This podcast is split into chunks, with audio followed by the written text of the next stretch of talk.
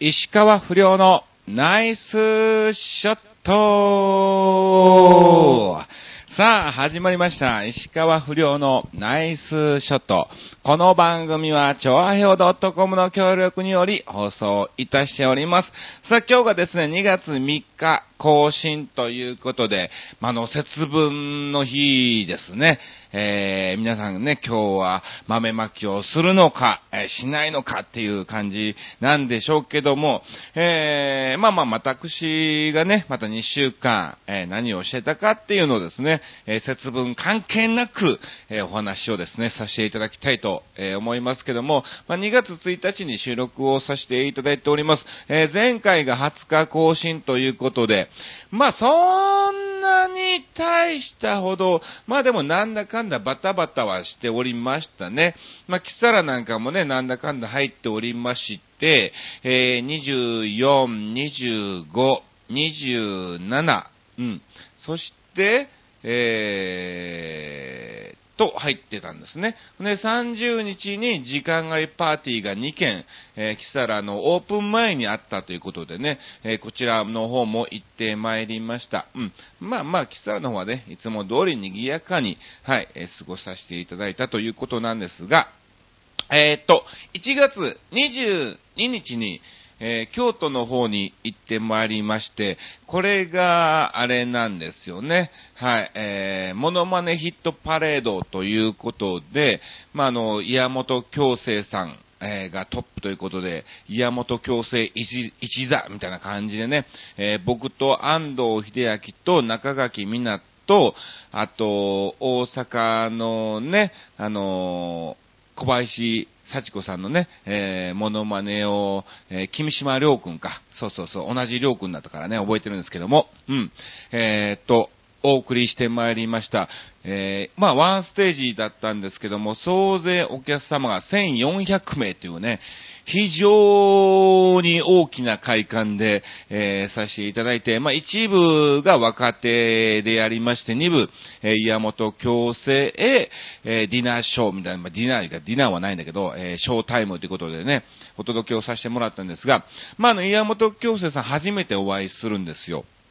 で、その日、北海道から来るっていうことで、えー飛行機の便が、もう、早い時間しかないのね。で、もう一本遅くしちゃうと、えーちょっとリハーサルとか打ち合わせが怖いんじゃないかっていうことで、11時に会場入りだったんですね。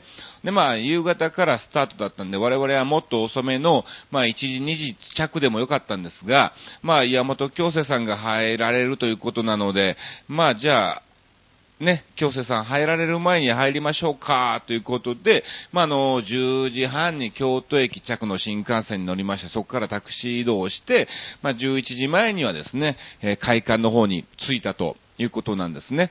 ね、まあまあ、山本京生さんが後からね、10分15分ぐらいしてから、えー楽屋の方に入られましてですね、えーはじめまして、あの、今回あの、お世話になります、石川不良です、安藤秀明です、中垣みなです、みたいな感じで、ご挨拶をさせてもらったんですよね。うん。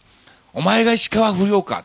はい、すいません、みたいな感じでね、もういきなり、怒鳴られましてね、な、なんやなんや、俺なんかしたかなみたいな、えー雰囲気もあったんですけど、不良はあかんやろみたいなね、もっとええ名前なかったんかいみたいな感じでね、えーずっとこう名前のことになんかタクシーで乗ってる間、伊丹空港から、えーね、その会館までの話の間、お前30分以上お前の話してししもたわ、みたいな感じでね、あ、ありがとうございます、みたいな。え感じになったんですけどもね、まあ、非常に気さくな方でね、ずっといじられてましたけども、で、まあ、楽屋ね、え入ってから、うん、まあ、京生さんのお部屋はね、もちろん個室なんですけども、まあまあ入って座れや、みたいな感じでね、えー、3人座って打ち合わせなんかもしてたんですが、ちょいちょいですね、不良はあかん、不良はあかん、みたいな感じでね、えー、なりましてですね、なんかあのーふとひらめいたみたいで、あ、ええ名前思いついた。うん。不良はちょっとな、印象が悪いからな、えー、あかんな、この名前にお前帰ろう、みたいな感じで言われて、えー、え、な、なんすか？って聞いたら、石川悪霊ってどうや？って、いや、悪霊もあかんやろ、みたいなね、えーいや、いや別に何も取り憑かれてませんから、みたいなね、えー、感じで返させてもらったんですけども、うん、えー、よくわかんない方で、まあでも賑やかな方で非常に楽しく過ごさせてもらいました。えー、どんどんとね、楽屋でもね、しょっちゅうボケますから、えー、気を抜けない感じでね、常にツッコミなんかもね、えー、入れさせてもらって、はい。ステージもですね、楽しくさせてもらいましたよ。本当にね、ありがとうございました。はい。またあのね、まだ第2回目があるのかどうなのかわかんないんですけどもね、あのー、その主催の方も非常に喜んでいただいて、うん。まあおそらくまたあるんじゃないかなと思っております。で、京都本当はね、あの、泊まりの予定だったつもりらしいんですよ。ただ、終わって速攻出れば間に合うんじゃねえのっていう風に、えー、なりましてですね、えー、残念ながら間に合うということで日帰りで帰ってきましたよ。ね、京都までが約2時間ちょっとで、まあ、あの、そこからタクシーがありの、ね、ね、家から東京駅までっていうのを考えて、片道約4時間ですね。うん。ね、往復8時間かけて、えー、日帰りで京都に行ってきたということで、いや、泊まりたかったなね、本当に。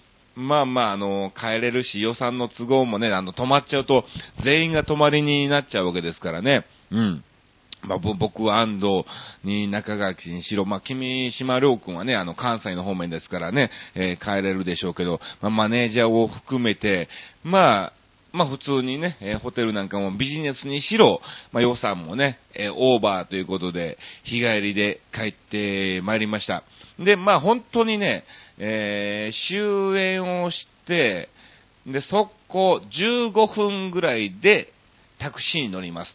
15分後タクシー乗るから、みたいな感じで、速攻着替えてもメイクも落とさずに、えー、タクシーに飛び乗り、しかも、えー、運転手さんがですね、非常にベテランの方で、何時何分の新幹線に乗りたいっていうので、えー、最初行こうとした道、あ、これじゃ無理だということで U ターンして別の裏ルートでですね、はい。まあ、あの、いい感じに走ってもらいまして、えー、いいなんとかギリギリ間に合ったっていうことで、まあ無事に家にはね、えー、帰れたんですけども。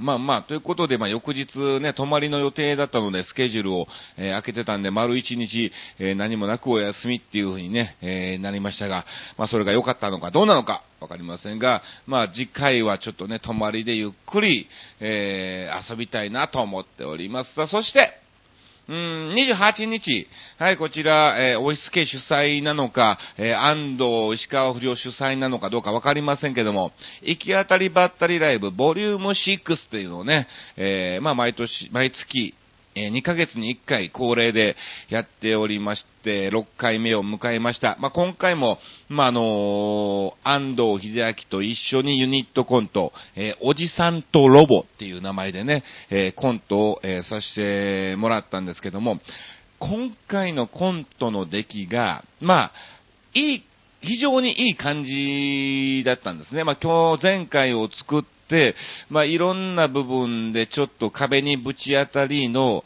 まあ、今回、今まではその安藤が喋らないっていうのをメインで作ってたんだけども、ちょっと一回喋ってみようかと。うん。まあ、あの、メインはその安藤秀明のロボット的な動き。まあ、あの、人間の体ではできない、人の真似ができない、人は真似ができない動きをメインと、え、プラス僕に関しては、まあ、おじさんの哀愁っていうかね、まあ、横山あっちでしか出せない、この哀愁っていうのをですね、えー、メインで作って、まあ、あの、喋れるとこは喋ってみようっていうことで、喋りも入れてみたんですね。まあ、あの、喋ることによって、あの、ネタの、なんかあの、広がりっていう部分もね、若干掛け合いなんかもできるようになりましたから、広がりが、うん、説明がね、だいぶ省けて、いい感じに作れたんじゃないかなと思っております。うん。で、今回のその作ったネタのテーマが、えー、未来博物館っていう感じだったんですが、まあ、これはね、ちょっとね、あのー、中身は言わない。うん。あの、次回またちょっと練り直して、まあ、次回じゃないけども、これはいいものが確実にできると思ってるんで、うん。あの、練り直して、えー、そのうちですね、いい尺で、えー、お出しすると思いますんで、楽しみにしていただきたいと思います。そして今回のゲストが、まあ、ホリプロコム、えー、ホリプロ、えー、コムのね、えー、美女軍団ということで、メロディー君へ、メルヘンスナがハリウリサの3組が、えー、来てくれましたね。ね、まあ、あの、オイス系の美女軍団ということで、まあ、あの、お正月のライブなので、えー、まあ、大喜利コーナーで対決でもしましょうかっていう形で、えー、オイス系からは、えっ、と、つげみさき、ドリーム48の大島優子のね、つげみさきと、あと、今日の純子、えー、そして、なぜか、パッツンっていうね、はい、えー、なんでお前が入ってんねんみたいなね、はい、えー、他にも女性いるやろみたいなね、えー、感じだったんですけども、はい、えー、男性が混じってですね、はい、えー、3人3人で大喜利対決を、えー、させていただきました。まあ、どっちが勝ったとかそういうのは、えー、なしでも時間も結構いっぱいいっぱいだったんで、サクサクっとですね、終わらせて賑やかに、えー、終了をさせていただきました。で、終わってから、メロディー、君へと、ハリウイサと、安藤と僕とで、ね、えー、ちょっと一杯飲みに行きましたね。うん。次回3月の後半になります。まだ、えー、日程は決まっておりませんが、ぜひぜひ、えー、お時間ある方はですね、見に来ていただきたいと思います。ね、もう、だからもう早急にまた次回のネタを作らないと、結構カツカツな状態、あの、正直言いますと、今回のネタも27日に完成しました。はい。まあ、いろんなところでですね、練り直し、練り直し、最終決定案が出たのが27日。えー、そっから当日、えー、練習みたいなね、えー、感じで、そんな状況で出すなよ、みたいなね、えー、本当にあの、中身的に非常に良かったんで、できれば、これは今回出さずに練習を完全に仕上げてから3月のライブで見せたかったなと、え思うんですけども、まあまあ本当にたくさんの方もね、来ていただきまして、ね、えー、カズミンさんもね、来てもらいましたし、うん。あと、ね、他にもね、あの、いつもね、相田さんグループなんかもね、来てくれたりもしますし、まあ、残念ながら、あの、レギュラー坪井さんがね、ちょっとあの、別件で先に戦略があるということで来れなく、しかも、ヤボトン2号さんがね、行くって言ってたんですけどね、えー、お仕事の都合上なのか、まあ、京都からですからね、えー、ちょっとでも遅れちゃうと間に合わないってなりますから、うん、間に合わなかったのかなと思いますが、また機会がありましたら、ぜひぜひ、えー、遠いですけども、見に来ていただきたいと思います。よろしくお願いします。さあ、そして、えー、2月1日にはですね、まあ、いつもお世話になっております、えー、大泉学園のカズユキコさん、えー、歌屋っていうお店の、え、歌手のカズユキコさんがですね、まあ、あの、知り合いの企業さんの新年懇親会があるからちょっと手伝ってっていうことで、はい、えー、行かしていただきました。なんかね、あの場所が光が丘にあるホテルカデンツァっていうところの隣の22階建てのビルなんですね。JCT っていうところなんですけども、うん。で、その22階の、えー、ラウンジみたいな感じでショーをさせてもらったんですが、非常に眺めがね、えー、かったということで、まあ、後ほどブログに、えー、更新しますんで、はい。えー、一応カズさんと一緒に映ってますけども、はい。我々よりも野犬の方をですね、メインで、えー、見ていただきたいと思います。よろしくお願いします。さあ、そして、えー、じゃあ先に告知だけしときましょうか。えっ、ー、とね、2月5日6日と、えー、大作の方にあります、未来モンスターっていうお店なのかな。宮川大好さんがやってるお店で、まあ、そこら辺で反応とかでですね、なんだかんだお祭り男とかそういうお店がなんか4軒ぐらいありまして、えー、その4軒を5日6日2日間回ります。はい。そして、えー、7日にですね、あのー、カズさんの、はい、コーラスをやっています。ブリージングバッツが、どこだっけな、九州 FM 佐賀か、の方でラジオ番組をやっておりまして、えー、その収録をします。えー、なので、FM 佐賀が聞ける方は聞けるということで、まあだから佐賀周辺のお住まいのリスナーさんがいたら聞けんじゃないかなと思っております。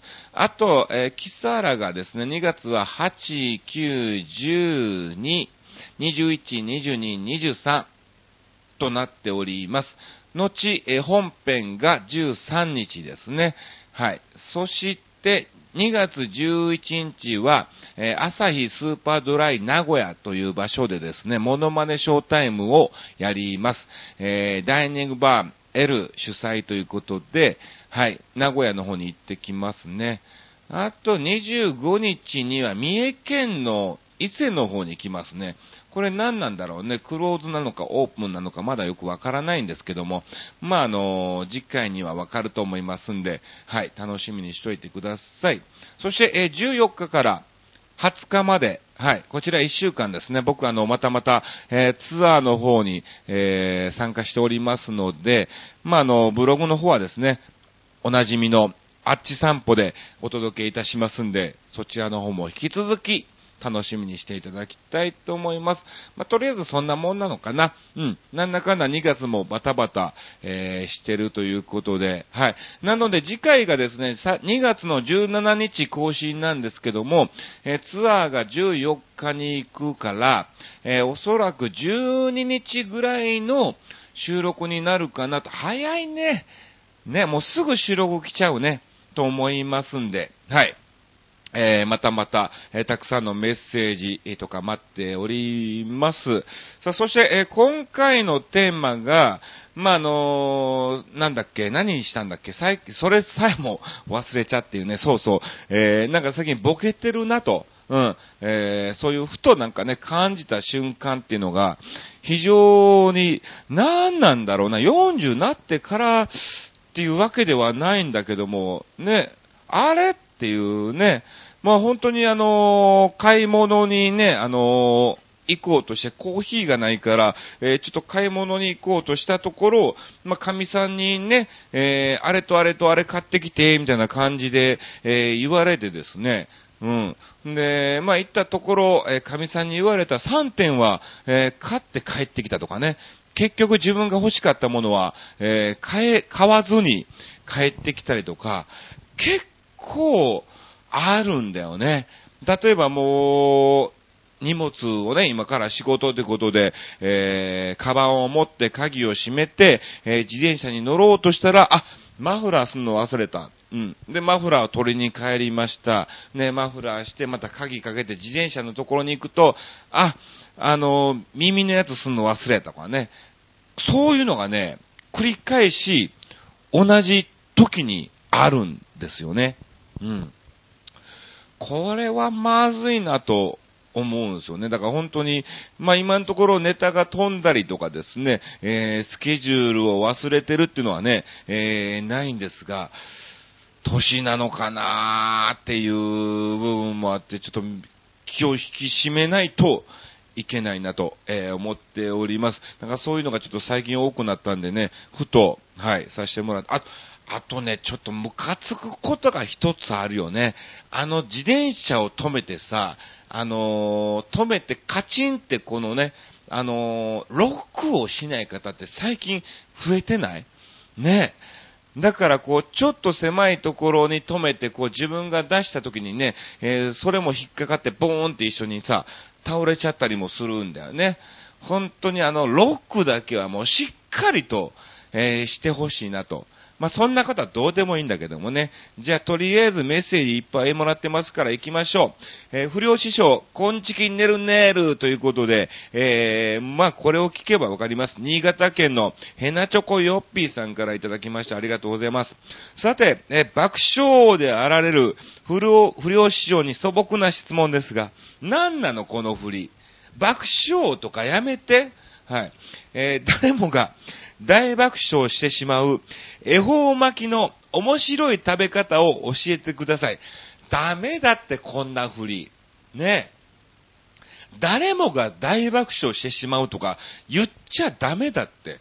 面白い食べ方とかそういう振りはね、絶対に滑るパターンですから、えー、それではご機嫌よう、ベロロロローンっていただきました。ご機嫌でも何でもないわ、もう。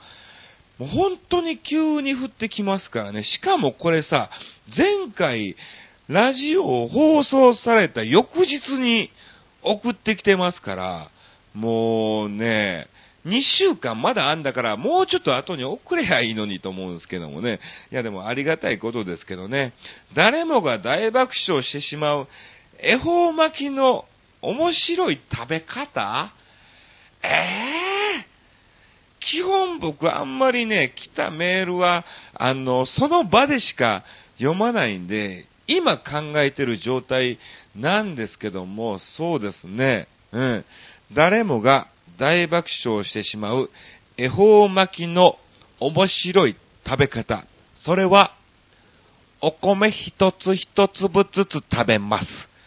はい、えー、これダメだね。パス。はい、次行こう。次行きます。はい。ほら、もう、これでまたなんか今のでなんかもう、あ、ダメだ思って、もう聞かなくなった人増えたかもしんないよ。じゃあ次行きますよ。はい、えー、またまたいただきました。新潟県のヘナチョコヨッピーさんから行きましょう。えー、不良師匠、こんちきねるねる。さて、不良師匠に素朴な質問です。どうぞ。バンジージャンプとか、逆バンジーとかされたことありますか？そんなお仕事が来たら喜んでされますか？それではごきげんよう、ペロロローンといただきましたけども、そうね、あのー、したことないです。まず、したことがない。うん。ただ、仕事となってカメラが回れば、やります。うん。やらざるを得ないですね。これはもう芸人の、なんだろう、差がというか、例えば、あのー、僕、あのー、心霊の番組とか非常にね、夏とか2時間でよく特番でやってますけど、まあ、結構好きな方で警察24時も好きですし、えー、よく見るんですけども、うん。行きたいとは思わないんです、やっぱりね。うん。行くべき場所ではないと思ってるんで、行きたいとは思わないんですが、ただ、もしそういうロケが入りましたとなったら、やっぱ断れないよね。断れないし、しかも芸人一人でよく行かされるじゃないですか。もう、非常に嫌ですけど、これ仕事ですから、行かないといけないし、結構あれ、ガチっぽいんですよね。えー、なので本当は行きたくないんですが、来ればやります。何でもやります。うん。うん。あの、まだそんな断れるようなね、レベルでもないですし、うん。えー、やりますけども、結構本当にね、高いとこって僕、恐怖症っていうわけじゃないんだけど、例えばあの、超高層ビルとかでこうね、あの、非常階段でちょっと下を覗くだけでも怖いんですよね。うん。あの、うわーってこう、もう、あのね、ちっちゃくなるの、本当にね、もうあの、一物がもうギューってもうね、縮まるぐらいになるぐらいね、結構嫌なんですが、まあまあ来ればやります。まあ、あの本当に嫌なので、もしね、えー、今後そういう番組が、えー、ロケがあった場合は、ぜひそこら辺も踏まえて皆さんですね、え、僕のリアクションを、え楽しんでいただけたらなと思っております。ありがとうございます。さあ、えー、まだまだありますよ。ヘナチョコヨッピーさんからありがとうございます。えー、不良師匠、こんちきねるねる。さて、今回のテーマ、最近なんかボケてるなと感じたことについてですが、一年中ボケているので、物忘れなど日常茶飯事の、なので、もはや自分がボケていること自体、全く気づいていない重症です。うん。しかし、この番組に毎回メールを送ることはかろうじてまだ覚えているようです。かっこ笑い。それではごきげんよう。ベロロロローンといただきました。ありがとうございます。ね、いい、もうそれでいいよ。とりあえずこの番組にさえですね、えー、メールを送らなければいけないっていう義務感さえね、えー、持っていただければ大丈夫です。ありがとうございます。さあ、続きましては、えー、高知のてんてんさんからいただきました。ありがとうございます。えー、いつもお題が難しいですね。いやいや、そんなことないですよ。えー、やばいと思ったことは、現実にはないけど、おう、夢ではよくあります。ほう、そうなんですね。うん。仕事に行くのに、えー、違うところに行くこととかを、あると。ほう、これはそうですよね。てんてんさん結構いろんな仕事をされてますからね。えー、間違って違う現場に行っちゃうと、何しに来たんってなりますからね。あと、もう一つが、エレベーターから落ちる夢はよくあります。なるほど。うん。これは全く意図が関係ないですね。はい。まあ、やばいっていうことに関しては間違いはないんですけどね。これはどうなんだろう？いいことなのかもしれないですよ。そういう夢で見るってことはね。なんかいろいろほら、心理状態なんかもね、あるみたいですから、うん。ぜひ調べてもらいたいと思いますけども。えー、でも、えー、嬉しい夢もあります。それは、石川不良様と買い物をしている夢をたまに見ます。ありがとうございます。何の買い物してんだろうね。うん。えー、ゴルフショップにでも行ってるんでしょうか。うん。ぜひぜひ何の買い物をしてたかをですね、えー、また教えていただきたいと思います。ありがとうございます。嬉しいですね。はい。そんな僕の夢を見ても、いい、嬉しい、ありがとう、なんか嬉しいですね、そういうのを聞くと本当にね。さあ、えー、どんどんと参りましょう。えー、続きましてはですね、えー、かずみんさんから結構ありが、ありますね、行きましょう。うん。えー、なんといっても、えー、最近自分の財布を落としたことに気がつかず、えー、3日後にタスポの会社から電話が来て、えー、財布落としませんでしたか？警察に届いているので取りに行ってくださいと言われたこと。それまで気づかなかったんや。じゃ3日間お金を使わなかったってことなのね。すごいですね。うん。え、携帯が見当たらないとか、えー、そういうのは日常茶飯事ですし、会話中にちょっと脱線して、えー、前の、前の会話の内容を忘れることもあります。うん。えー、ありますよね。うん。そういえばあれってなんだっけみたいな感じでね、えー、そっからなんかあの芸能人が出てたドラマの話をしだして、そのドラマはそういえばあの番組も出てて、ああいうこと言ってて面白かったよねっていう話からの、で、さっき何の話してたっけっていうのありますね。うん。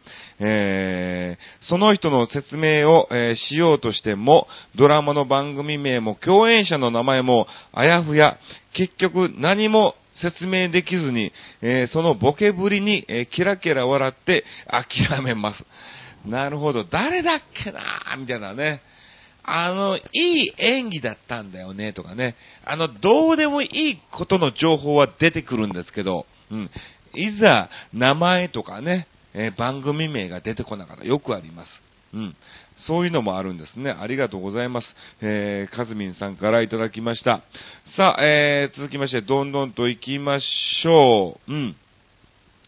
えー、続きましては、そうですね、リカリカさんからいただきました。ありがとうございます。えー、記憶力がやばいです。やっぱそうなんのかな？